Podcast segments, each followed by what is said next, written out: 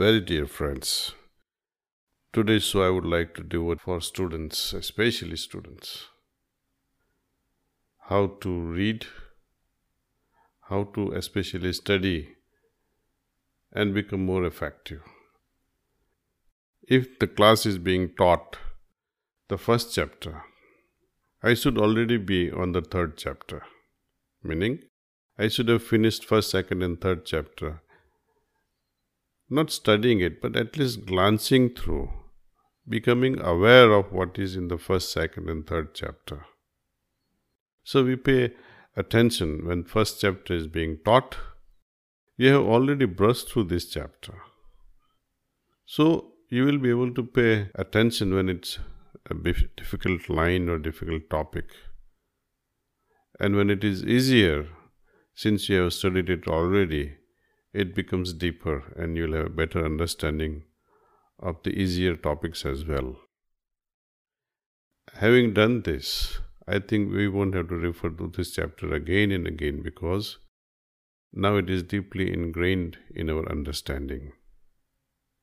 I would also like to share with listeners a very beautiful story that really transpired during one of my visits to Guruji, my beloved master, whom I lovingly call Babuji Maharaj. I visited him in Shahjahanpur, UP. It was a winter month. We were two together in his residence. He was seated in a veranda chair. I was far away from him, maintaining respect. He suddenly looked at me and pointed, Yao. So I approached him. And he, with his nail, draws a line on his palm. Being a winter month, dry season, he was able to scratch his skin, made a canal kind of a thing, made a straight line on his palm.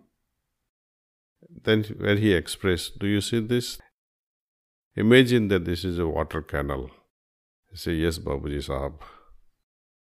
Then he said, Now you see, I'm making two canals. You see, 50% force is reduced. What, what will happen if I make a third canal?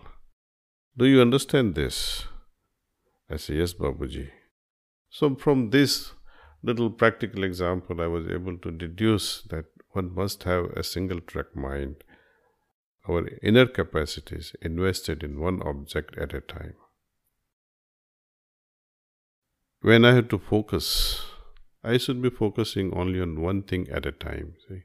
Though we as a human being can be multitasking, I can be thinking of something, I can be doing work on something, I can be listening to someone, I can be seeing things at the same time, and I can be intending in my back of my head with something else. We are a multitasking animal. But the best results are produced, in the beginning at least, by focusing our mind on one subject at a time, one object at a time. If I am studying physics, one particular topic is there on thermodynamics. My full attention should be on one. Full attention. I should be completely absorbed in that topic, see. Then I can understand it better and it will remain ingrained for a longer time with a greater understanding. Take, for example, on your iPhone or Samsung phone. When you run more than one applications, multi application, what happens? Your battery drains faster. Do you get the picture? We have limited mental capacity. Focus it on the main thing. What is the main thing for the moment? Remain absorbed in that activity. And that should help us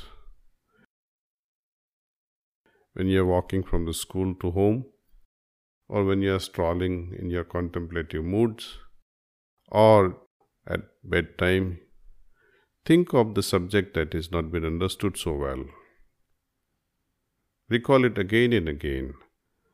While walking from school to home, when that subject is going on in your mind and where the knot is, where the misunderstanding is.